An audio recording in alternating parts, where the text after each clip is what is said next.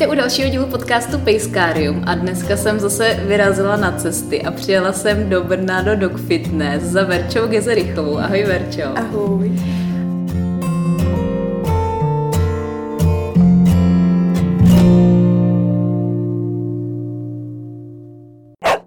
Povídat si tentokrát budeme o oblíkání psů, což je téma uh, na nejvíc aktuální a řeší to spousta lidí z hlediska toho, jestli vůbec má toho psa oblíkat, kdy, uh, kdy ne, jak to má řešit, když jde někam na trénink, jak vůbec poznat, jestli tomu psovi je třeba zima a tak dále. Takže jsme si říkali, že všechny tadyhle ty uh, věci tady probereme. A možná jestli hned na začátku řeknu, že jestli poslouchá někdo, kdo Verču třeba vůbec nezná, tak si určitě puste ten první podcast, co jsme spolu natáčeli, který byl vlastně o péči o pohybový aparát a vůbec tak o fyzioterapii psů a e, tady těch věcech, to komplexně. A mám tucha, že ty věci, co budeme dneska řešit, budou na to docela i navazovat částečně a že to prostě všechno souvisí se vším, takže jenom abyste byli uvedeni do obrazu, Verča je veterinářka a uh, věnuje se fyzioterapii psů a péči o pohybový aparát, tím pádem to budeme hodně řešit uh, z toho hlediska jako i vlastně takového zdravotního se dá říct, mm-hmm. jo. Mhm. No a na začátek bychom možná měli mm, nějak schrnout, jak vůbec, protože těch psích plemen je milion, takže je úplně jasný, že když někdo má naháče, tak je to úplně jiná situace, mm-hmm. než když má huskyho. Mm-hmm. Tak uh, pojďme říct, jak, jak vůbec se třeba liší ta srst těch psů, jak vůbec uh, na tady to pohlížet, na co, na co koukat, když to budeme řešit, to oblíkání psů z hlediska té srsti. Mm-hmm. Jo, Ona asi uh, by bylo fajn začít tím, co je jako úplně původní srst. To je taková ta klasická, třeba ta srst toho huskyho je uh, klasická srst pod sadou, nebo se jí taky říká patrová srst. A patrová, protože vlastně ta srst všeobecně psí se skládá jako uh, ze dvou typů chlupů. Ten první je uh, chlup podsady, nebo pesík spíš, tím bych začala. První je pesík, což je takový jako jeden dominantní chlup, který určuje tu strukturu toho kabátku, to, co vidíme na povrchu. A potom jsou tam chlupy podsady, které jsou takový jako chmíříčko, hodně takové jako jemňonké, které mají za úkol dělat vlastně tu izolaci, teplotní hlavně. Takže ten kabátek, pesíky tvoří vlastně takovou nepromokavou vrstvu a ta podsada to je ta spodní vrstva, kterou oblíkáme třeba jako mm, takový ty merino oblečky, mm-hmm, plus si dáme mm-hmm. péřovou bundu mm-hmm. a potom až si na to naoblíkneme tu goretexovou bundu, takže podobná jako strukturu nebo vlastnosti má vlastně přirozeně i funkční psí srst, do které jako ještě nebylo chovatelskou prací jako zasáhnuto. Jasně. Takže, Takže to je třeba to, co uh, se potom vyčesává mm-hmm. a to, co mi zůstává v tom kartáči, ano, vlastně ano. ta podsada. Že jo? Tady ten typ srsti hodně líná, všeobecně mm-hmm. takový jako mm, nepopulární v tomhle ohledu. Mm, podle toho, jak toho psa držíme doma nebo ne, tak jako líná ročně nebo furt. Ale tady ten typ srsti, mm, co se týče nějakého oblíkání, uh, si nežádá takovou péči jako ty ostatní druhy srsti. Mm-hmm. Takže... Takže to je takový ten jakoby úplně taková mm-hmm. ta základní srst a potom to další mm-hmm. už má specifika díky, tý, uh, díky tomu šlechtění různých mm-hmm. plemen, že jo? Mm-hmm. Jo, přesně tak. Ona i ta, i ta patrová srst, ta základní, tak se vyskytuje přirozeně v nějakých třech díl, délkách, mm-hmm. krátká, středně dlouhá, dlouhá. A z těch krátkých je to třeba labradorský retriever, mm-hmm. ten taky má hodně tady ten typ srsti. A z těch středně dlouhých to bývají plemena, jako je třeba právě ten husky, který má takovou jako, nebo německý ovčák, že to není úplně jako krátká srst, ale ani ne dlouhá a potom dlouhá srst, to jsou potom hovavarti a spol, které mají vlastně takovou tu jako větší huňatou srst. Hmm.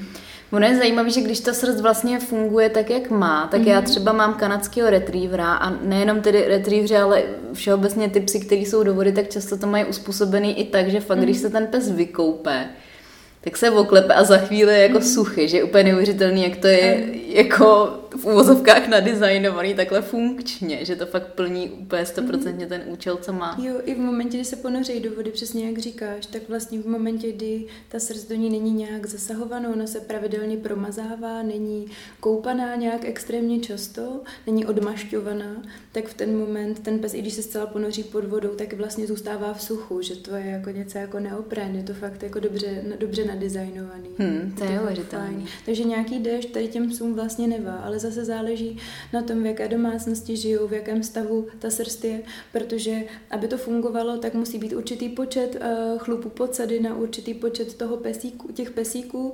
Uh, je rozdíl mezi letní, zimní srstí mm-hmm. a už jsou tam vlastně jako takový niance, že i v rámci plemene se nachází takových roz, uh, rozdílností, že, že se to vlastně nedá, než, než dobře pozorovat svého psa. Mm-hmm. Jako, že... To je pravda, že i když si člověk představí nějaký to svoje konkrétní plemeno, mě třeba napadají, tak když to vztahnu na ty tolery, tak taky, když já ho mám prostě celý rok v bytě, tak mm-hmm. už od pohledu vidím, že vypadá jinak než kamarád, který ho má prostě převážně na zahradě, mm-hmm. že jo, že prostě je to fakt něco trošku jiného. No dobře, a co potom eh, ty další typy srsti, teda, které jsou zase něčím jiný, tak to jsou, to je jaká třeba ano, ještě? potom jsou krátkosrstý plemena psů, ty s oblíkáním napadnou úplně každýho. Tak třeba tam, maďarský ohař? Třeba, nebo přesně, tady mhm. ty. Uh, tam ty mají jako specifiku v tom, že mají um, přilehlou hodně krátkou srst, a, a ta podsada tam buď není vůbec, anebo je tam hodně malinko. A to je zase plemeně, může být třeba výmarský ohař, krátkosrstej, u kterého skoro nenajdete podsadu. Je tam, který má hodně huňatou, asi záleží i na tom, z, jakého, z jaké linie pochází, kde bydlí. Um, takže může tam být podsada nebo může být úplně jako totální absence té podsady. A v ten moment ti psy jsou vlastně bez bez té spodní vrstvy toho oblečení. Že jako kdybyste šli v mrazu ven a měli jste jenom goretexovou bundu, takže to může pár kapiček vám jako ochrání vás to z pohledu toho, že nepromoknete, mm-hmm. uh, i když i to je takové jako individuální, třeba na tom bříšku té srsti tolik není, ale neochrání vás to jako co se týče teplotní izolace, jakmile tam chybí podsada. Takže tady ty psy jako vřele doporučuji oblíkat v zimních měsících. Mm-hmm. Je, prostě to je takový asi univerzální pravda, mm-hmm. že to už jsou od spoustaty jako trochu na to choulostivější, jo, že jo, asi. Jo. Mm-hmm. Všeobecně tady ti psy se ani jako nedoporučují moc držet jako venku, mm. že by bylo fajn, kdyby mm. byly domácí, nebo pokud jsou venkovní, tak musí mít fakt zateplený uh, kotce, nebo, nebo mít to nastavený tak, že bydlí vlastně v domě, jenom v oddělené části. Jasně. A protože jako je i prokazený, myslím, že na to byly i nějaké výzkumy, že se vlastně zkracovala délka živ- je kratší délka života u těch krátkosrdcích, kteří žijou venku, oproti těm, kteří jsou mm-hmm. domácí. Mm-hmm.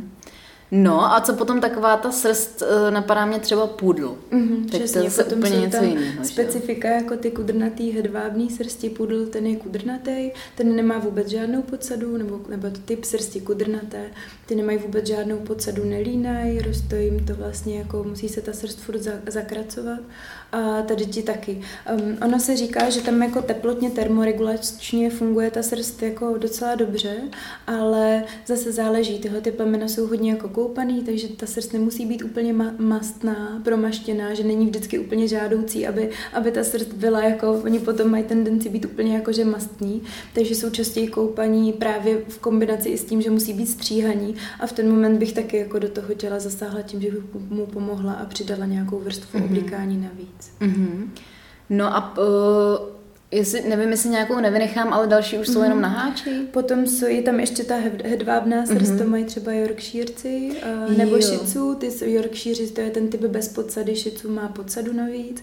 A to je zase styl, typ srsti, který je hodně ovlivněný střihem. Oni tady ty srsti se běžně stříhají, takže záleží, jestli ten pes vlastně je stříhaný, takže má design té srsti podobný jako krátkosrstej, anebo spíš jako se nechá zarůst. Takže, ale tento typ srsti všeobecně není moc funkční, jako ty termoregulační i funkční vlastnosti, co se týče jako nějakého ochrany proti plstnatění i proti teplotám, i, i vlastně ten, ten, ta srst je hodně podobná vlasu, takže někdy i saje vlhkost. Mm-hmm. Takže v ten moment vlastně tady, tady bych pomáhala vysloveně i nějakýma pláštěnkama a oblečkama, protože ten chlup se chová úplně jinak. Hmm.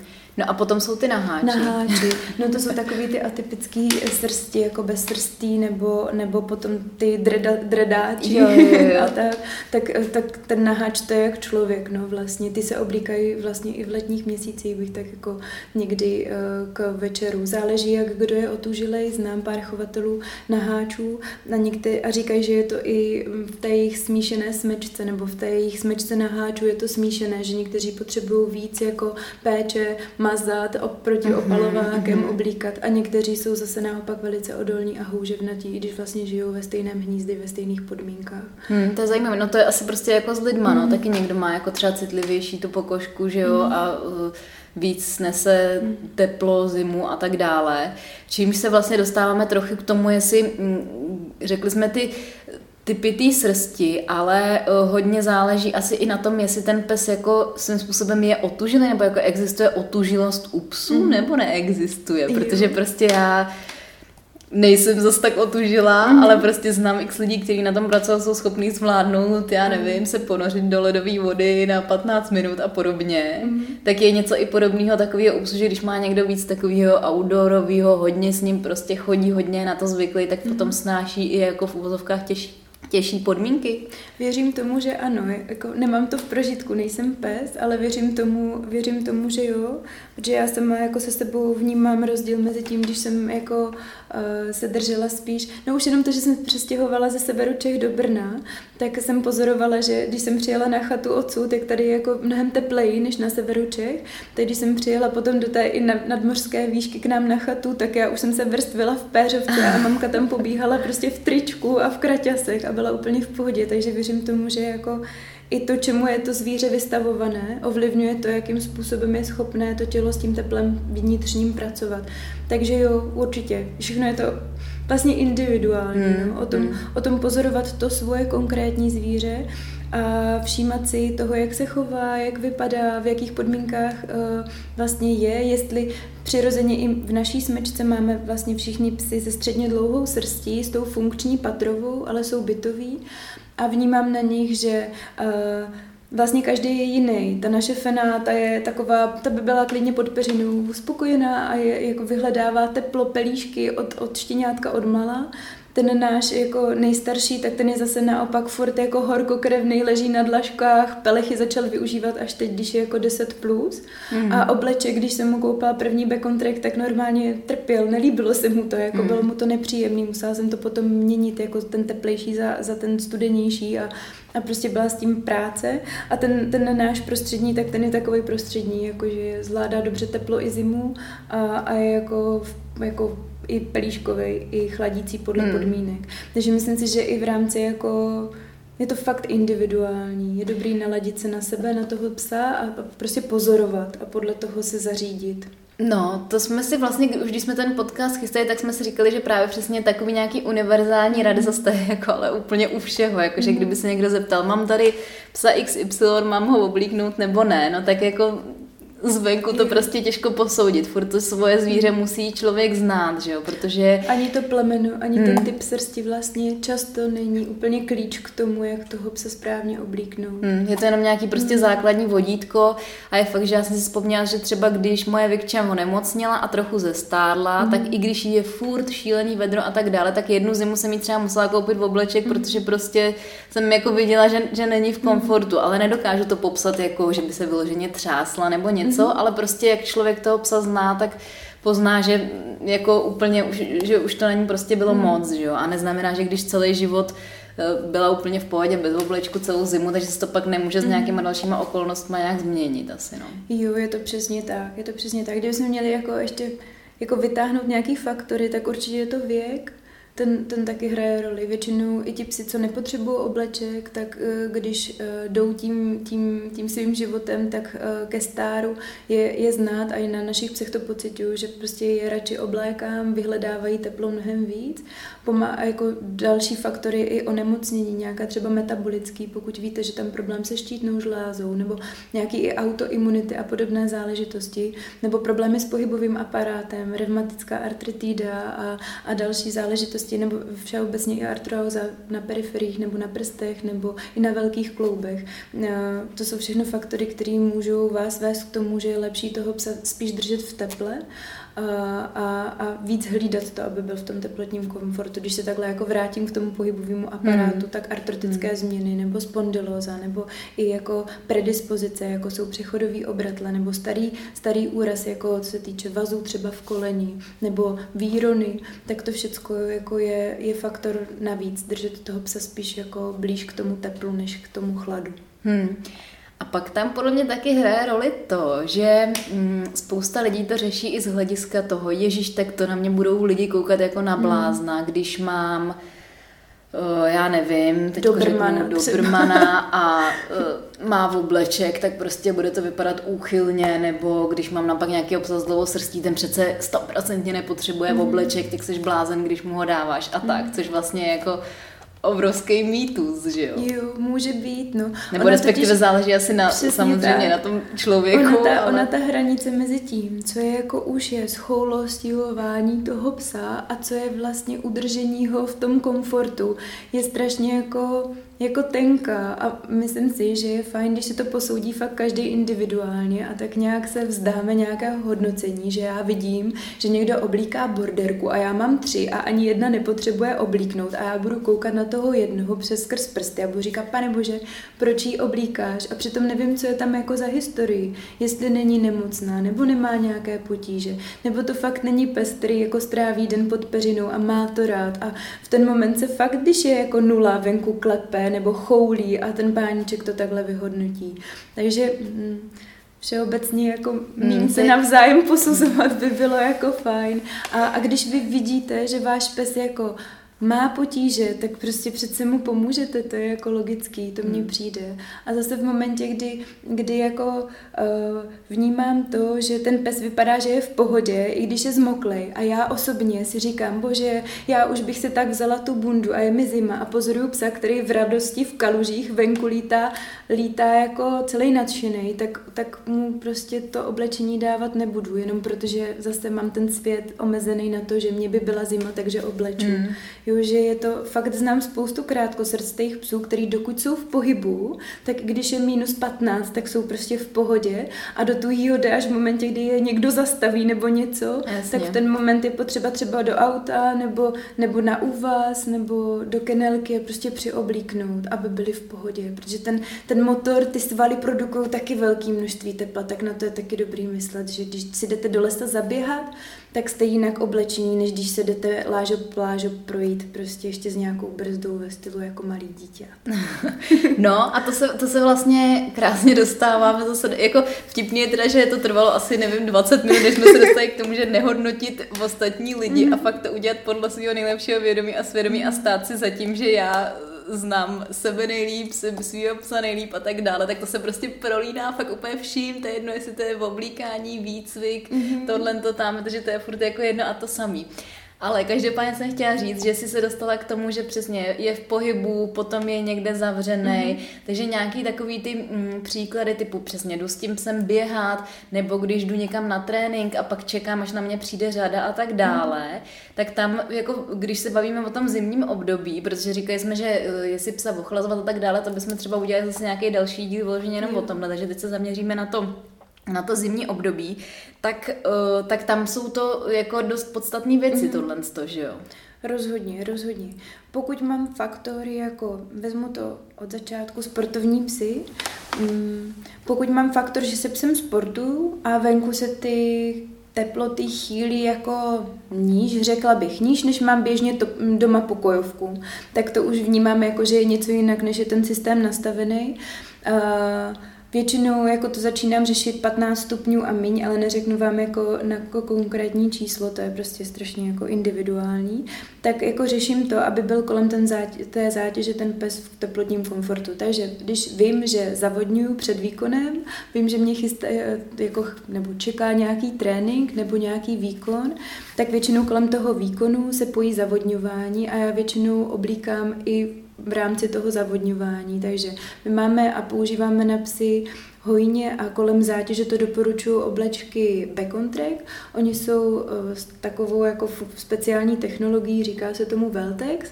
A oni obsahují keramický vlákna, který vlastně vrací zpátky to teplo, který vyzáří to tělo, což jako zní jako proč, proč, ale ono se ukazuje jako hlavně i čínská medicína a Japonsko hodně zkoumá terapeutický teplo, infračervený záření, hodně se to řeší i kolem koní, ta sedlová krajina a koně ve velké námaze, tak infračervený teplo se ukazuje jako velice hojivé a léčivé a ono vlastně dělá to, že zlepšuje prokrvení a regeneraci toho těla.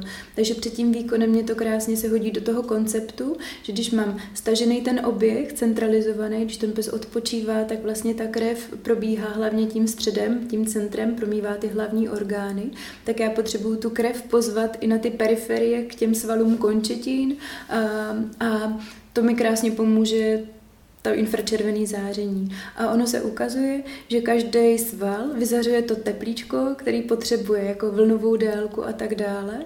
Takže eh, ten, ta technologie je fajn v tom, že to vlastně vrací nezměněné přesně to, co to tělo vyzáří, což je jako pro to tělo skvěle hojivé mm-hmm. a mhm. vlastně ho to i otvírá. Takže v rámci té rozcvičky nebo přípravy na ten výkon se mi hodí vlastně pustit víc, uh, otevřít ty kohouty do těch svalů končetin. No a potom v tom udělám celou rozcvičku a svlíkám ten obleček jenom na samotný výkon a potom mm-hmm. zase oblíkám, když, když třeba mm, jsem na hodinovém tréninku a můj pes má nějakou část trénuje a nějakou část odpočívá, tak vlastně ten, toho psa do toho obleču v době jeho odpočinku a udržu ho v pohybu a dobře hydratovanýho, než přijde řada znovu. A v momentě, kdy ukončuju trénink, tak to zase oblíkám na ten cooldown, jdu se s tím sem projít a nechávám to ještě několik hodin na tom psovi a tím vlastně podporuju to, že to prokrvení na těch periferiích zůstane, i když ta eh, tepová dechová frekvence klesla, takže všechny ty odpadní produkty metabolismu se odváží pryč, což mm-hmm. je mhm. skvělá podpora regenerace, což pro psí sportovce je hodně důležitý. Mm-hmm. Takže, takže Becon Track je jako obleček, který využívám vlastně pro i úplně zdravý psy s dokonalou funkční, eh, funkční srstí, kdy jako nemám potřebu oblíkat z pohledu tepla, ale chci tam vlastně pomoct podpořit ten pohybový aparát. Mm-hmm. Stejně tak pro psy, kteří mají třeba artrotické změny na kloubech nebo nějaké nálezy, tak je to jako hodně, hodně fajn záležitost, jako tady ten funkční obleček. Jo, na ten přišlo strašně moc dotazů. Nevím, jestli uh, někdo věděl, že vy ho právě i prodáváte. Vy mm. těch věcí nemáte moc, ale uh, předpokládám, že máte jenom to, nebo vím, že máte jenom to, za čím si stojíte. A možná právě proto taky přišli dotazy na to. A já jsem třeba jakoby vím, že existuje, ale vůbec jsem nevěděla, jak to funguje. A uh, takže se spousta lidí ptalo na to, jestli fakt je to z tvýho pohledu smysluplný, mm-hmm. což si teďko na to odpověděla. A myslíš, že se to teda používá jenom u těch sportujících psů, nebo, nebo třeba i mm, někdo, když má toho staršího psa, tak mu to dává normálně i na klasické procházky? Mm, jo, je to, je to tak, že uh, pro ty sportáky je to jako první, první takové jako pilíř, kde to hodně doporučujeme. Druhý je, jsou psy, který uh, mají nějaký problémy s pohybovým aparátem, uh, byli po operaci pohybového aparátu, mají tam uh, třeba i nějak, uh, i, i, nechci říct obyčejné, ale i, i zlomeniny a jakýkoliv vlastně jako zásah, zjizvená mm-hmm. tkáň a tak dále, tak to tam velice pomáhá podporovat. A používáme to u psů, co mají potíže třeba s páteří, s plotínkama, se spondylózou mm-hmm. a tak dále, protože to pomáhá uvolňovat ty měkké tkáně, které v momentě, kdy ta struktura páteře je narušená, tak dostávají hodně zabrat. A potom to používáme i u psů, kteří se pohybově um, projevují zdravě, ale mají tam jako nějaký nález ve smyslu, je tam nějaká časovaná bombička, nějaká predispozice plemena, nebo mám psa, který má diagnostikované dvojky kyčle, je to borderka, není to žádná tragédie, ale jako vím, že tam mám nějakou takovou jako časovanou bombu mm-hmm, v tom mhm, těle, mm-hmm. která se na star může projevit, takže je to taková jako podpůrná, podpůrná péče pro to tělo. A potom jsou to i psy, kteří mm, nejsou jako v zátěži, ani nemají žádné onemocnění a prostě jim jenom ten člověk chce dopřát nějakou péči navíc, jako nějaké uvolnění pro ty svaly. Tak, tak tam, tam je to taky jako hodně dobrý. Mm-hmm. Že mhm. tam to využíváme spíš jako pyžamo na noc, že ten pes to nenosí jako pokud nemá teplotně nějaké potíže, mm-hmm. tak jim to dáváme prostě na, ten 8, na těch 8 hodin večer a to tělo krásně pod tím se jako prokrví, uvolní, zregeneruje, funguje to fakt moc hezky. Ty, já bych chtěla taky asi backcountry ano. sebe. já jsem vlastně jako, když, když to přišlo na český trh, tak jsem si říkala, ty brďo, to jsem jako ještě studovala, takže jsem otáčela každou korunu. Říkám si, pane bože, to stojí tolik peněz. Nakonec jsem to jako pořídila a potom časem, protože jsem měla potíže, měla jsem zraněný koleno a měla jsem problémy vždycky na D1, když to tam drncelo, tak ty otřesy mi vadily. Tak jsem říkala, hm, tak to zkusím a, a co to mám, na, jako ten návlek na koleno, vždycky na cestu, tak necítím žádné, žádné problémy. vždycky to pocítím, když to jako nemám. Ty jo, tak takže to je je moc to jako zajímavý. A i na, na zánět šlách, když jsem jako měla jednou, když jsem hodně pracovala, uh, tak uh, ta dornovka docela pro zápěstí dává zabrat, tak um, mě jako jednou jel náběh na zánět šlách a bylo to prostě hrozný, dlouho mi to trvalo se zhojit. A po druhé mě to nastoupilo znovu a vzala jsem si ten backcountry, koupila jsem to a vlastně do tří, čtyř dnů, jako cítila jsem to fakt na tom těle hodně výrazně, ale v první dny to použití bylo fakt takový, že jsem cítila, jak mi v tom tepe vibruje, že fakt to pro mě bylo jako zajímavé to fakt cítit jako prožitek mm, na svém mm. těle a, a ta léčba nebo ta rekonvalescence mi trvala mnohem kratší dobu. Takže kdo zajímavý. ví, jako hmm. člověk nemá stroj času, aby to úplně no, jako jasně. otestoval, vytestoval úplně stoprocentně, ale já osobně i to podpořilo moji víru, že jsem si to zkusila na vlastní tělo, protože já tak co si zkusím, tak tomu věřím Jasně. mnohem víc, než jenom A ono papíru. to není moc jako tlustý, že jo? Mm-hmm. Ono je to takový hodně jako přizpůsobivý, jo, mám pocit, jo. že jo? To je fakt jako jenom tenká vládka, když jako se mrknu na ten obleček, co je konkrétně ten Veltex, tak to je fakt jako jak tričko, jako že to, ta struktura mm-hmm. je velice mm-hmm. jako jemná a potom uh, ty, ten back on track jako takový má různé jako typy oblečku. My, my máme oskoušenou, nebo máme hodně rádi mešku, ta je tenká, ta je pro psy hlavně jako na doma, mm-hmm. jako pyžamo a moc se jako neprohřívá a potom je typ standard a ta má nějakou uh, nepromokavou vrstvu na vrchu jo, a je aha, trošku aha. jako i vyteplená, takže se dá použít jako obleček vlastně i na zimu, že chrání jasně, i pod tím, jasně. před tím chladem. Takže my teď postupně pro ty psy naše vlastně máme už jako každý má oba dva ty typy toho oblečku, protože, mm-hmm. protože něco mají na doma a něco na ven, jak už nám stárnou, tak i, i to teplo jako na, chráníme mm-hmm. i před tím prochladnutím venku, už, už ten věk si to žádá u nich. To je zajímavý, jo. No a uh, takže to, to, tam to jako bylo na to fakt spousta dotazů, tak to si myslím, že jsme nějak tak zodpověděli mm. asi všechno, co by koho mohla zem. Takže ono to primárně není nepromokavý, že jo, takový mm. ten klasický, teda ten jo, tenký. Ta, uh, ta tenká rozhodně ne, ta meš uh, rozhodně není nepromokavá, to je prostě jako... Je to prostě vyloženě takhle funkční mm, záležitost. Funkční záležitost. Mm. A ta standardka má nějaký vodní sloupec, přiznám se, že nevím z hlavy, kolik přesně, Uh, takový lehký dešť, co máme vyzkoušený, Jasně. to vydrží, mm-hmm. ale jako nedoporučila bych to jako pláštěnku, rozhodně mm-hmm. ne. To jako ten vydatný dešť to určitě proprší. No dobře, tak se pojďme přesunout na to, mm, takže to jsme řekli ty různý odpočívání mezi tréninkama, mm, že tam jo. je dobrý o tom uvažovat. Tam teď jsme vlastně odbočili. Od, no, ale tak to vůbec jako nevadí, stejně jsme se k tomu chtěli dostat. A potom třeba předpokládám, když, já nevím, někde čeká ten pes v autě, zase mm. si představu nějaký, nevím co, záchranářský trénink mm. nebo něco takového, kde vyloženě ten pes odkázaný dlouho na to, že musí mm. Uh, asi čekat, tak tam mm. taky asi to má smysl, že jo? Ano, určitě. Určitě uh, doporučuji, když ty psy i mezi tréninkama, nebo mezi zátěží, nebo i um, pes, který jede na procházku, tak uh, je fajn se zamyslet, jakým je v, na tom na té cestě, v tom kufru, nebo v té boudičce, nebo v tom místě, kde odpočívají. Je jako rozdíl, když mám jako vytápěnou halu na pokojovou teplotu, anebo když mám promrzlou koňskou halu, kde, nebo koňskou Jasně. přímo ne, ale mám promrzlou halu, která se nevytápí a chci tam běhat agility, tak v ten moment se vlastně pro bezpečnost toho sportu musím postarat o to, aby ten pes byl v teple, aby ne, nešel do té zátěže vlastně skřehlej. To je jako fakt základ, je to hodně důležitý pro tu bezpečnost, uh, aby, aby to tělo bylo prokrvený, včetně té periferie.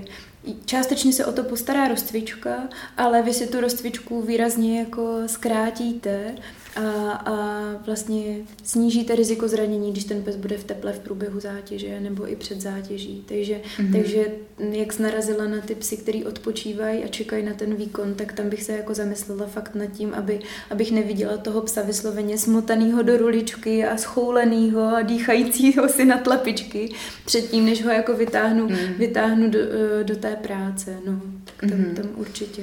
Eh, no a potom, když vezmu takovou tu úplně klasiku, že já třeba s tím psem vůbec nesportuju, ale bydlím v teplém prostě bytě, je mm-hmm. furt v teple a pak s ním jdu ven, mm-hmm. Tak zase říkali jsme, že záleží jako na typu té srsti, ale uh, to je třeba jedna z věcí, co mi přijde, že si taky spousta lidí neuvědomí, že ten jako teplotní rozdíl v některém tom období je fakt jako enormní, mm-hmm. že jo, že nám to jako vůbec nedocvakne, že pro toho psa to musí být tak nějakým způsobem jako šok, že jo, svým no. způsobem. Někdy je to fakt 30 stupňů rozdíl. Um, Zase, řešila bych to jako hodně, hodně individuálně. Uh, pokud bych viděla um, pokud bych viděla, že ten můj pes běžně rád vyhledává teplo, tak bych možná i na začátek procházky ho oblíkla a potom, když se dostane do toho pohybu, tak ho potom svlíkla. Jako dá se to vlastně s, tím, s těma oblečkama a asi bych to tak i doporučovala uh, používat tak, že jako oblíkám, svlíkám vrstvy podle mm-hmm. toho, jak, jak jako ten pes má pohyb nebo nemá, protože ten mm-hmm. pohyb je fakt výrazný faktor. Takže pokud vím, že půjdu svížnou procházku, můžu na začátku, když prostě si jenom tak čuchá zhruba, tak, tak ho nechat jako oblečenýho a potom, když vidím, že se dává do tempa, do pohybu, zahřívá se, prohřívá se, že ty svaly začínají produkovat teplo, tak můžu svlíkat. A tady to vlastně může být i jistá prevence toho schoulostivování, že ten pes vlastně se nedostane do stavu, že když běhá, tak je přehřátý. Jasně. Protože to přehřátí na imunitní systém funguje dost negativně. Mm-hmm. A je mhm. vlastně i prokázaný, že vystavovat se chladu je pro imunitní systém hodně důležitý. Že, že uh, Imunitní systém, když není vystavovaný chladu, což je taková drobná brzda, tak mývá tendence, nebo jsou názory, že můžou být tendence vlastně k tomu, že je víc reaktivní, což jsou alergie, mm-hmm. hyper, mm-hmm. jako hyperreaktivní imunitní systém, je i autoimunitní onemocnění. Takže všechny tady ty jako faktory, uvažuje se o tom, jestli vlastně i ten vliv teplot u člověka je velký nárůst, není, není i, to, i ten faktor, který na nás působí, že vlastně jsme furt v teple, anebo přehřátí, že se nám stává, že vlastně vyrazíme a když se mm, dáme do aktivity, mm. tak se celý spotíme a nechceme Jasně. se svlíknout, aby nám nebyla zima, že vlastně se bráníme tomu chladu. Takže možná je fajn i takhle, když vím, že oblíkám psa, nebo je krátkosrstej, nebo mám chuť ho oblíkat, tak občas si říct, jestli ho jako cíleně nevystavím té chladové zkušenosti jako jenom pro trénink toho těla jako takového. Mm-hmm. A potom, co se týče toho střihu, toho mm-hmm. oblečku, to předpokládám, že je taky důležitý z hlediska toho, aby to mělo tu funkci, co má mít. Tak jak třeba poznám, že jo, hodně se třeba řeší, jestli, jestli ty oblečky mají překrývat jakoby kyčle, mm-hmm. nebo jestli třeba můžou končit někde, jo, mít takový střih spíš jakoby sportovnější, že mm-hmm. opravdu spíš obepínají to tělo. Mm-hmm. Nebo i co se týče vpředu u těch nohou a takhle, tak, tak na co tam koukat z hlediska toho, jak je ten obleček šitej? Jo, myslím si, že hodně jako první, první bod je to vědět, na co ten obleček chci.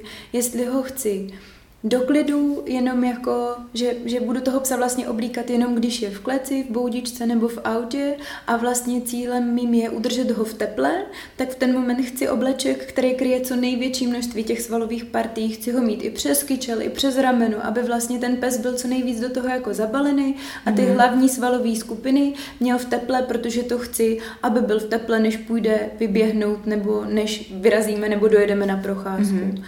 Pokud chci ten obleček nebo mám psa, kterého potřebuji oblíkat, i v průběhu uh, procházky nebo v průběhu takového jako běžného života, že mám třeba naháče nebo krátkosrstýho, hodně zimomřivýho psa, tak v ten moment bych zvažovala jako druhý typ oblečku, který by víc umožňoval volnost toho pohybu. Jasně. A tam je pro mě důležitý hlavně jako rameno a kyčel, takže docela dobrý tahák je pokud vládnete třeba nějakému jako pasivnímu stretchingu, tak když zkoušíte ten obleček, sedne mu velikost, všecko dobrý, tak ještě mrknout na to, že si udělám jako natažení extenzi v rameni a natažení extenzi v kyčle, kyčli a sleduju, jestli ten obleček někde to v tom těle jako ne, nevytváří nějaký tahy. A v momentě, kdy to dokonce jako neumožní ten plný rozsah pohybu, tak třeba šáhnu o velikost jinam nebo se mrknu po jiným střihu. Takže takhle do toho pohybu je hodně důležitý, i když jsou třeba ty overally jako spodní podvlíkací vrstva, co to řeší hlavně jako na háči krátkosrstí, mm-hmm. že to mhm. má vlastně i ty nohavice, Jasně. tak v ten moment jsou, koukám, aby ten materiál byl elastický, aby vlastně nikde nevázal ten pohyb, protože prostě chci, aby, to je, jak jsme na, na, naznačili posledně, když jsme se spolu bavili, postroje, mm-hmm. aby to mhm. vlastně ne, neomezovalo rozsah v ramením ani v kyčelním kloubu. Jo, to bylo hrozně zajímavé. Mm-hmm. To jestli mhm. někdo zajímá, někoho zajímá to téma postroj, obojek a tak dále a na co dávat pozor, tak to se určitě na ten, na ten předešlý podcast uh, vraťte. A ještě mě zajímala jedna věc, a to bylo to, že spousta lidí řeší, aby tomu psovi nenastydly ledviny. Mm-hmm. A mám trošku pocit, že si některý lidi myslí, že ty ledviny má pes jinde, než je ve skutečnosti má. Jo. Um... Protože eh, podle toho, co jsi říkala, tak eh, jako klíčový jsou především z tady toho hlediska asi ty svaly, že jo? Mm-hmm. Jo, ono, ono hodně záleží. Pokud bych měla psa, který je jako kachektický, hodně hubený, má problém jako vlastně s tím, mám problém ho vůbec vykrmit, nebo už je jako starší a té svalové hmoty ubývá, tak v ten moment bych se třeba o ty ledviny trochu jako bála. Ale mm-hmm. ledviny to je jak u člověka, vlastně ta bederní oblast. A oni jsou jako vydatně chráněný tím, tím tukem. Takže pokud ten pes vysloveně jako z něj netrčí všechny kosti a není úplně jako vy, vyzáblej, tak bych se o stav kondici jako ledviny nebála, pokud ten pes se neprojevuje vysloveně jako chladově, mm-hmm. což je že často lidi čekají na svalový třes, ale ono všeobecně jako pro mě první signál je takové jako všeobecné schoulení, stažení, že ten pes jako se tak jako tak podobně jako když je lidem, lidem zima. Jasně. Dají si tak jako ruce v kříž, tak se jako zabalej, ohnou v zádech, jako snaží se víc hmm. kumulovat to teplo. A není to o tom, že by ti drkotali zuby. Ano, hned, není to o tom, že bych hmm. už vybrvala, protože hmm. v momentě, kdy už se třesu, tak už je mi jako fakt prožitkem kurňa zima. Hmm. Takže podobný by to bylo i u toho psa že o to nachladnutí těch ledvin bych se asi u psa všeobecně moc nebála, ale já bych se o něj nebála ani třeba u sebe, jo? takže Jasně. asi záleží, jak je kdo citlivý, jestli mám psa, který hodně trpí na záněty močáku, močových cest, je tady z té strany citlivý, tak bych se zabývala spíš i eh, nejenom jako záda ledviny, ale zajímala bych se i o to břicho, takže mm-hmm. bych mhm. koukala i o obleček, který často to mají psi, že nachladají od spod, mm, protože mají nahatý bříška, ty krátkosrstý úplně, tak uh, tam je fajn, když ten obleček jako kryje i tu vrstvu břicha, mm-hmm. což mhm. jako většinou to zapínání tak probíhá, takže to břicho Jasně. tam je chráněný. Mm-hmm. Uh, problém je trošku jako, ale nejsem si úplně jistá, jestli psi samci jsou stejně náchylní jako feny. Myslím si, že ta predispozice je mnohem nižší, tak tam někdy jako překáží, je rozdíl některých typů a střihů oblečků, jestli oblíkám psa nebo fenu. Mm. Takže, takže i toto jako je, že tam potom ten penis může překážet, oblíknout pořádně jo, to břicho. Jo, jo, je fakt, že to docela hodně majitelů psu řeší, jestli si mm. prostě do toho i nenačůrají, že jo, no, potom, no, že no. musí brát tohle na zřetel. Uh, dobře, a potom je další specifická věc a to jsou nějaký pláštěnky nebo všeobecně ten déšť, jo. Mm Jestli my už jsme to trochu zmiňovali na začátku těch typů srsti, ano. ale jak, jak tohle to je s tím deštěm, vlhkostí, proč to jako je uh, potřeba nějak nad tím taky přemýšlet a jak vlastně? Pro mě by byl asi jako, budu, budu mluvit asi spíš o sobě, je to individuální, jak to budete vnímat vy, tak možná tady to je jako čas zam, zamyslet se sami, jak moc mi vadí, že mám psa mokrého, mm-hmm. jestli mám pocit, že prochladne, nastydne a tak dále, nebo ne. Pro mě osobně uh, by asi vadilo, kdyby mi mokrý pes měl jít do zmrzlých podmínek a zůstat uh, ve, studeným, ve studených podmínkách delší dobu. To by mi jako hodně vadilo. Třeba příklad, že vím, že jdu na celodenní výlet a budeme uh, jenom krátce odpočívat na oběd v nějaké horské chatě nebo někde, tak v ten moment bych řešila, že mi pes promrzne, prochladne, protože by byl celý den vlastně, já nevím, v deseti stupních nebo níž a byl by zmoklej. Pokud bych věděla, že jdu na procházku na dvě hodiny a potom jdeme dom, tak je klidně nechám se prostě promoknout, provlhnout, protože vím, že v tom autě, než je převezu domů, stráví půl hodiny a potom budou v teple. Takže hodně pro mě záleží jako na těch výchozích podmínkách nebo na těch konečných, jestli ten pes zmokne, ale potom bude brzy v teple, v suchu a bude to fajn, anebo zmokne a potom nějaký počet hodin bude ještě s tou mokrou srstí mm-hmm. jako zůstávat kontaktu, tak v ten moment bych to jako takhle řešila. Takže pokud bych věděla, že je jako hodně mokro a potom jedeme na trénink agility nebo na celodenní závody, a budu, budu toho psa uh, vlastně mít kolem zátěže, tak mu dám tu pláštěnku, aby mi nepromokl, protože ráno je slejvák a potřebuju ho mít suchýho v autě, potřebuju ho mít suchýho v kenele, protože bude celý den případně s mokrým kožichem a to jako nechci, to si nemůžu dovolit. Jasně. Ale není to primárně tak, že uh, kdykoliv pes zmokne, tak je to pro něj jako šíleně nebezpečné. Myslím si, že, myslím si, že ne. Jako mm. stejně jako pro mě, pro člověka. Někdy mi nevadí, když, když vím, že jdu jenom kolem domu nebo jedu kousek, kousek kolem domu, tak si často ani bundu, i když předpověď koukám, že by mohlo pršet, tak si ji často ani jako nevezmu, protože prostě vím, že dojdu, přežiju, pro, prochladnu, ale hned se zahřeju. Jasně. V momentě, kdy vím, že, že jdu na celodenní túru, tak si vždycky tu bundu vezmu, protože kdyby náhodou pršelo, tak to dost ovlivní jako moje pohodlí po celý jo, den. Jo, jo, to je super příklad, no, tak on si to představit, že přesně jo. vlastně tak nad tím člověk uvažuje, že když vím, že potom budu celý den venku, tak jako na to dávám extra pozor, mm-hmm. abych eh, jako pokud možno třeba nepromokla a takhle. Nebo když jedu na týdenní dovolenou, tak tam úplně jako nechci, že jo, mm. být potom skřehla jako celý, celý den, když nemám k dispozici saunu večer, abych se jako jasně, prohřála do morku kosti. Tak podobný, podobně si to představuju i s těma psama. My jako pláštěnky na naše psy nemáme, nicméně si jako nemyslím, že je to jako špatně pořídit psovi pláštěnku, když má třeba, my, my máme psy s funkční srstí, takže věřím tomu, že jejich srst funguje jako pláštěnka. Moc často je nekoupeme, takže jako promazaný jsou dobře, takže jako je to promazaný, myslím ta srst, že je promazaná, Jasně. takže je vodě od, odpudivá. A e, teď nedávno jsem koupala a vím, že ta zkušenost jako promočit je, je jako hodně náročná, když je sprchuju, no, no. tak dostat se jako, aby fakt jako byly jo, mokrý, jo, je těžký, jo. takže ta srst je opravdu jako promazaná. Ale když bych měla čerstvě vykoupanýho psa, nebo psa koupala třeba pravidelně, řeknu jako každý měsíc, nebo několikrát do roka, tak už bych zvažovala, že ta srst nemusí být funkční, i když funkční je, a už bych tu pláštěnku dávala navíc. Zase je to jako strašně moc faktorů proměných. Hmm. Nebo Anička te- s texíčkem eh, dává pláštěnku preventivně, protože texíček má přechodový obratel a prostě tu páteř víme, že a je navíc ve sportovní kondici, takže není, nemá tuku na, na zbyt, tak, uh, tak prostě nechce, aby, aby prochladl právě stran jeho zad. Takže to jsou, to jsou všechno jako ty proměny, o kterých jsme zase mluvili, že vlastně dneska asi nic neporadíme. vlastně jenom, jenom jako vnímejte své psy a pozorujte hmm. je a říkejte si, jak to jako vlastně vy máte a potom si to ustojte, když oblíkáte a někdo na vás kouká a říká, mhm, mhm, to jsi padla na hlavu, že oblíkáš. Takže mm, to asi taky... Ono totiž s tím deštěm uh, jsme vlastně, když jsme se o tom bavili, říkali, že i záleží na tom, jako jestli člověku vadí, že potom bude mít doma Aha. řešit mokrýho psa nebo jo. nebude. A to je další faktor, no. no. Smrdí pelech, musím ho prát, smrdí pes, uh, oklepe se mi, nahodí mi tady prostě prostě zdí. Takhle, když, když prší, tak sundám pláštěnku, tu si někam vystavím, vysuším jasně, a pes může jasně. prostě proběhnout eh, domem, bytem, lehnout si do postele a vlastně to neřeším. Záleží, jak kdo má psa prostě manažovanýho, no.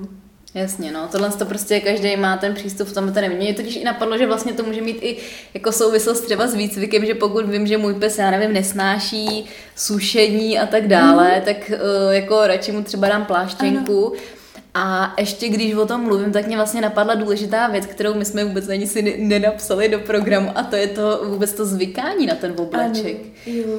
Mhm. že na to se třeba někdo neptal a uh, to je taky podstatná věc a rozhodně jako bychom asi mohli apelovat na lidi, že pokud víte, já to beru tak, že mýmu psovi je úplně jedno, co na něj dám, mm-hmm. jo, ten to vůbec neřeší, ale jsou psy, kteří to řeší hodně, třeba Adina od mojí mámy, tak na tu, když dáš v obleček, tak ona se jako nechá, ale zůstane stát na místě a zůstala mm-hmm. by tam třeba 16 hodin klidně, jo. Takže uh, stejně jako jsme nedávno jsem měla podcast s Radechou o zvykání na veterinární manipulaci, mm-hmm. no tak tohle je vlastně ano. Hodně podobný. Jo. To bude, no, to je úplně to stejný. Hmm. Je to zase individuální. Někdo moc neřeší, tolik neřeší, jak jeho pes se cítí, někdo to řeší jako fakt hodně. Někdo i v rámci veterinární péče řekne, no co, jdeme jednou za rok na veterinu, na očkování, nepotřebuju to nějak trénovat, ten pes to zvládne a někdo prostě tomu věnuje ty hodiny přípravy, aby ten pes to zvládl s tím, že je to jako juchu, že je to vlastně super. Tak podobně je to s tím oblečkem. Někomu nevadí vadí, že ten pes prostě tam stuhlej chvilku zůstane a potom se teda jako z toho zamrznutí, což je vlastně stresová reakce, nějak rozpohybuje, protože procházka a něco a někdo prostě řeší to, že chce, aby ten pes se obě, o, oblékal s radostí. Jenom z mých zkušeností je jako fajn asi i říct, že u některých psů se dostat k tomu radostnému pohybu teda po, no, pohybu, radostnému projevu při oblíkání čehokoliv je jako dost těžká práce a někdy stačí i to neutrálno, že to jako zvládne a je to v pohodě. Jako znám si, který i my máme takovou jako fenu, která by nejradši chodila naha a nesnáší jakékoliv jako oblékání, i když to důkladně jako prokrmujeme a fakt si snažíme dávat záležet na tom, aby, mm. aby to pro ní bylo fajn. Takže jako asi, asi je dobré, dobré na to nějak toho psa zvykat, jako všeobecně, jako podle mě ano. Ale jsou psy, kteří to nepotřebují, tu péči navíc, hodíte to na ně a jsou v klidu a jsou psy, kteří potřebují jako hodiny a hodiny tréninku a stejně nikdy nejste hotoví, mm. protože pořád je to pro ně jako uh, Jasně, no. nechci to.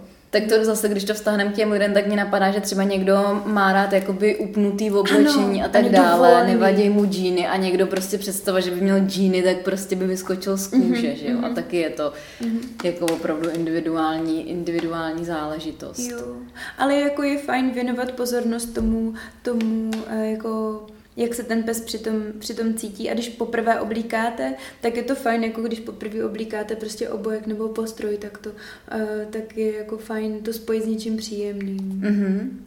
No, potom ještě spoustu dotazů, co bylo, a to jsme jako už zmínili, ale ještě bych to zdůraznila, že byly různý dotazy třeba je nutný oblíkat australského ovčáka, je nutný oblíkat uh, šibu, je nutný oblíkat tohle a tohle plemeno, mm. tak možná to ještě z, z, znovu zopakujeme. Jo, jo. Uh, plemeno asi není ten faktor. Um, plemeno asi není ten faktor. Takže záleží, záleží na vás. to bych asi jako řekla. Jak to vy vnímáte, jak to vnímá váš pes zohlednit si jeho zdraví, zohlednit si uh, jeho tepelné nastavení, kdy, kdy se cítí dobře, kdy je mu vedro, kdy je mu zima a jaký jsou to přibližně teploty a snažit se vlastně, aby byl v komfortu nějakou dobu, ale zase bych ráda zdůraznila, že není nutný, aby ten pes byl v dokonalém komfortu ve 100% času. Hmm. Že, že to otužování je taky fajn. Jo, na to navazoval další dotaz, který byl, uh, jestli zhoršuje oblíkání psa jeho imunitu, což imunitu. prostě zase to jsme mm, jako už řekli, že uh, Jo. Záleží. No. Ano, záleží, záleží. Hovoří se o tom, že jako spousta nachlazení u člověka je z přehřátí, je to kvůli aktivitě té lymfocytů, jsou na to nějaké výzkumy, že chlad aktivuje tyhle ty buňky, což jsou jako ty, které jdou do boje eh, s těma patogenama. Takže pokud vy se ukolébáváte v teple, tak se může stát, že vaše té lymfocyty nebudou tak aktivní, takže když se potkáte jako s rýmečkou, s kašlíčkem, s chřipečkou,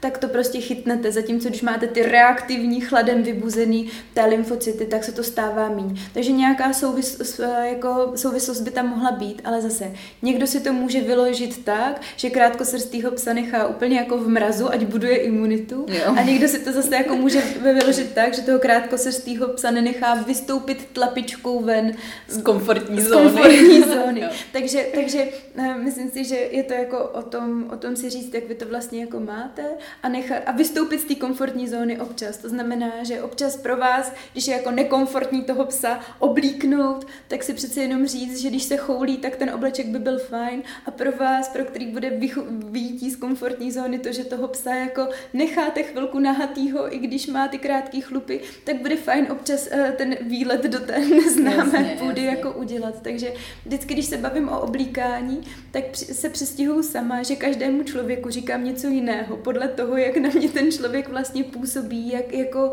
to k tomu psovi má. Hmm. Jo, že mm, to je takový, jo, přistihu se často, že jako vlastně říkám každému něco trošku jiného, protože je to designované pro, pro toho někoho. Jasně. No. No a potom ještě přicházel dotaz na další věc a to jenom tak na závěr jako zmíníme asi okrajově, ale souvisí to s tím a to byly botičky. Mm-hmm. Zas, a to je taky taková věc um, typu, vzpomínám si, že jsem dělala pro jeden obchod pro psy, kde jsme prodávali braille pro psy a na první dobrou všichni řekli, no tak to je úchylárná, šílená, ale byli lidi a byli Aha. psy, pro který to, to bylo dobrý z určitého mm. důvodu. A to samé právě bylo s botičkama. No botičky pro psy, to už jste se zbláznili. Nevím, jestli Aha. si to ty lidi představuje, takže s penou přijdeš nakoupit lodičky lakový nebo... Ale i takový boty se prodávají. Jo, já jsem na to koukala jak zjara, že máš jako vystylovanýho třeba toho, nechci jako úplně Yorkshireka říct, ale jako tady ty typy společenských malých psů tak často chodí jako do společnosti řádně oblečený a je obutí. No, každopádně tak ty, pojďme na, jako vzít ty botičky v nějakým zase trochu sportovním mm. slova smyslu, nebo jo. kde to může mít efekt. Mm, jo, my pro psy máme jako boty, určitě máme takový ty botičky prostě jako uh, částečně nepromokavý, částečně, no, prostě máme botičky, každý má svoji jako sadu a máme to z toho důvodu, že se psema uh, jsme dřív chodili do hor a nebyla jsem si jistá uh, vždycky tím povrchem, protože naši psy primárně je vždycky fajn si říct, na jakém povrchu se váš pes běžně pohybuje. Takže naši psy jsou zvyklí na český lesy, luky, háje a český kamínky a všechny tyhle ty věci. Takže v momentě, kdy jsme se chystali do Dolomit, tak jsem si říkala, co já vím, co ty sutě a budeme chodit po túrách, co já vím, co to s jejich tlapkama udělá, protože nejsou zvyklí chodit tolik hodin po kamení. Prostě jako jejich tlapka na to není designovaná, protože jako i to, jakou práci ta tlapka dělá, ovlivňuje to, jak ta tlapka vypadá. Možná, když to přirovnám i k lidským rukám, tak jinak vypadají ruce člověka, co jako nepracuje a jinak ruce člověka, co pracuje rukama a, a zvedá a pra, jakože fakt jako je ta struktura a ta Jasně. kůže úplně jinačí. Tak podobné je to i u, u tlapek. Takže v ten moment jsem chtěla být připravená a když jsme jeli do Dolomit, tak se nic nestalo, ani jednou jsem je nevytáhla, všecko dobrý, ale když jsme jeli Slovinsko, tak tam struktura těch kamenů byla jiná a vlastně stalo se to, že uh, jsme boty obouvali vlastně v půlce prvního výletu, jinak by ty, ty, by ty tlapky to odnesly, že vlastně furt jsem sledovala tlapinku, když jsem viděla, že už to začíná být jako přetížené. Mm-hmm. Uh, on, ono našich, na našich psech byly vidět i takové jako drobné jako petechy, jako že to ne, úplně krvácelo, ale viděli jste, že už vlastně eh, se, se mm-hmm. ta mhm. vrstva pod tím polštářkem začíná jako víc namáhat, tak v ten moment jsme, jsme obouvali. Takže hodně záleží jako na tom terénu a jak moc nové pro to, pro to zvíře je. A jsou vysloveně kameny, který neustojí žádná tlapka. Takže když ten pes pracuje jako záchranář v sutinách, jsou tam střepy, tak v ten moment je jako dobrý tu tlapku ochránit. Ale ráda bych tu řekla, že v ten moment, kdy tu tlapku mm, obléknete do boty, tak je to vlastně podobné, když máte tu zkušenost chodit bosy versus vzít si boty.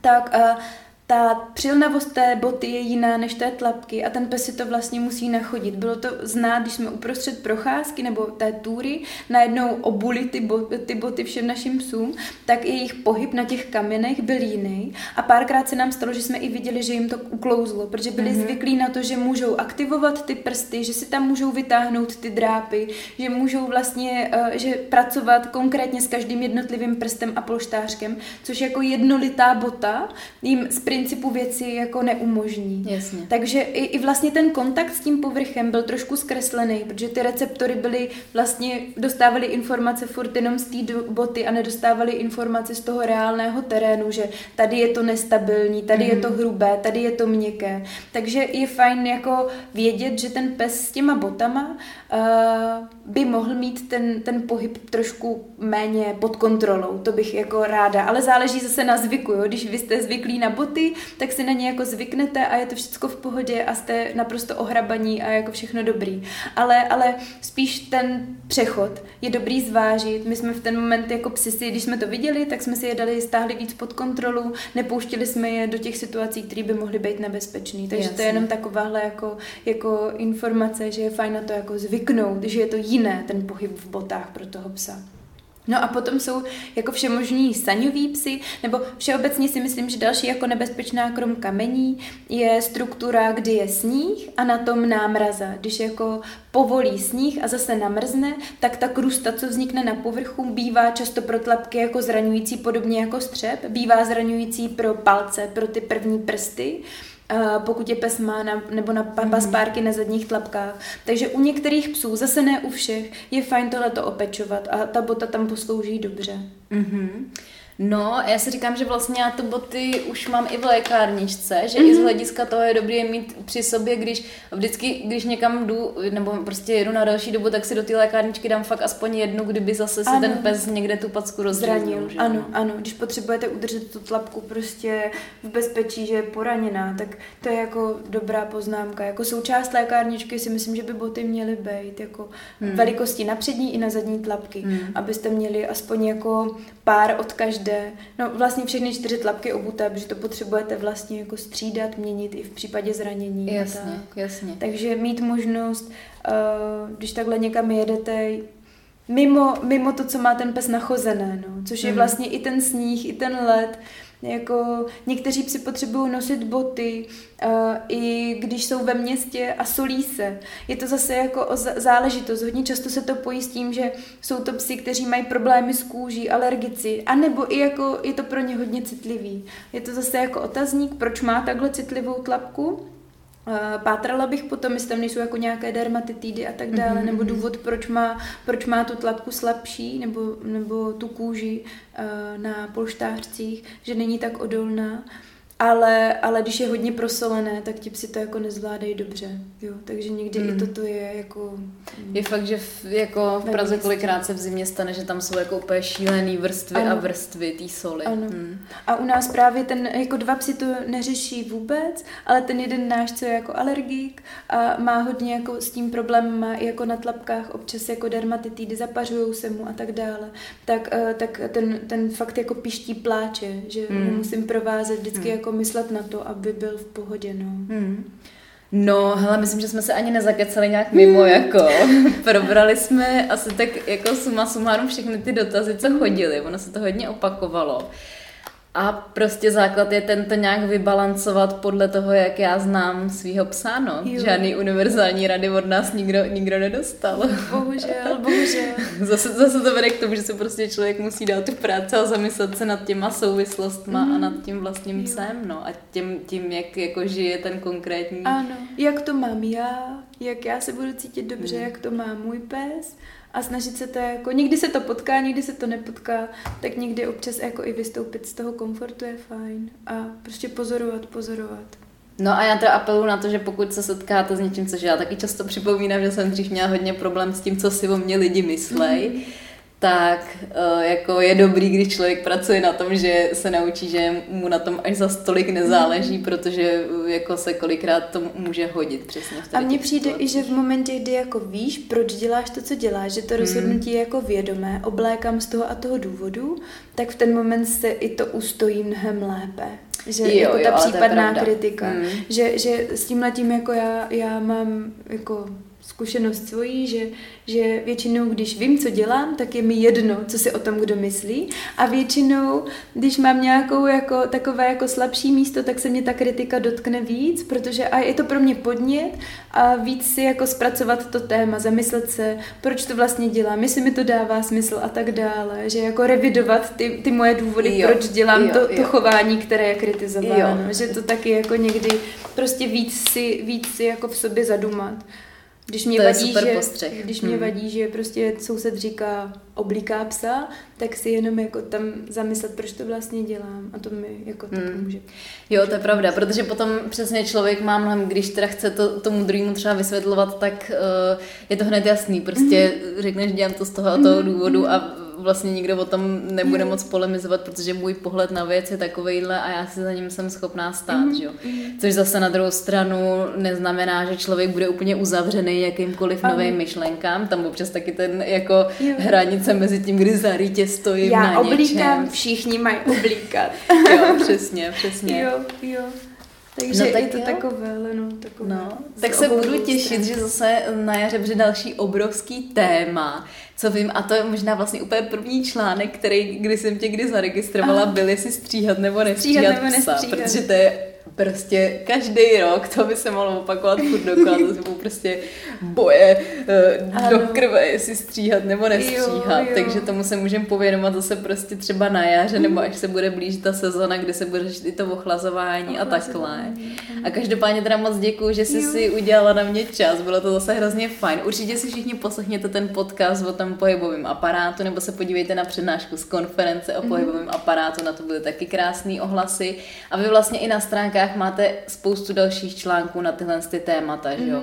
Mm. Určitě, no, kdyby... spoustu bych jako... No spoustu ne, ale tak jako jsou tam takové zásadní věci a fakt jako dopodrobna hezky rozebraný. To myslím, mm. že tím jsou dát šílenýho času to jako všechno sepsat. Já si mm. pamatuju hodně to stříhání, ano. ty oblečky tam máte. Ano, o Bekontreku je tam taky článek, mm. určitě. A kdyby prostě někdo třeba uvažoval o tom bacon tracku nebo něčem, tak určitě vám může napsat, abyste mm-hmm. mu poradili, na co třeba jo, jako jo. koukat a jak to, jak to správně vybrat a tak dále, mm-hmm. že jo? Jo, Anička, Ondra i já rádi asi zodpovíme společnýma silama, kdyby toho bylo hodně. No tak jo, tak moc krát děkuji, že jsi přijela za náma do Brna. tak se mě krásně budu se těšit zase příště. Taky, ahoj. Ahoj.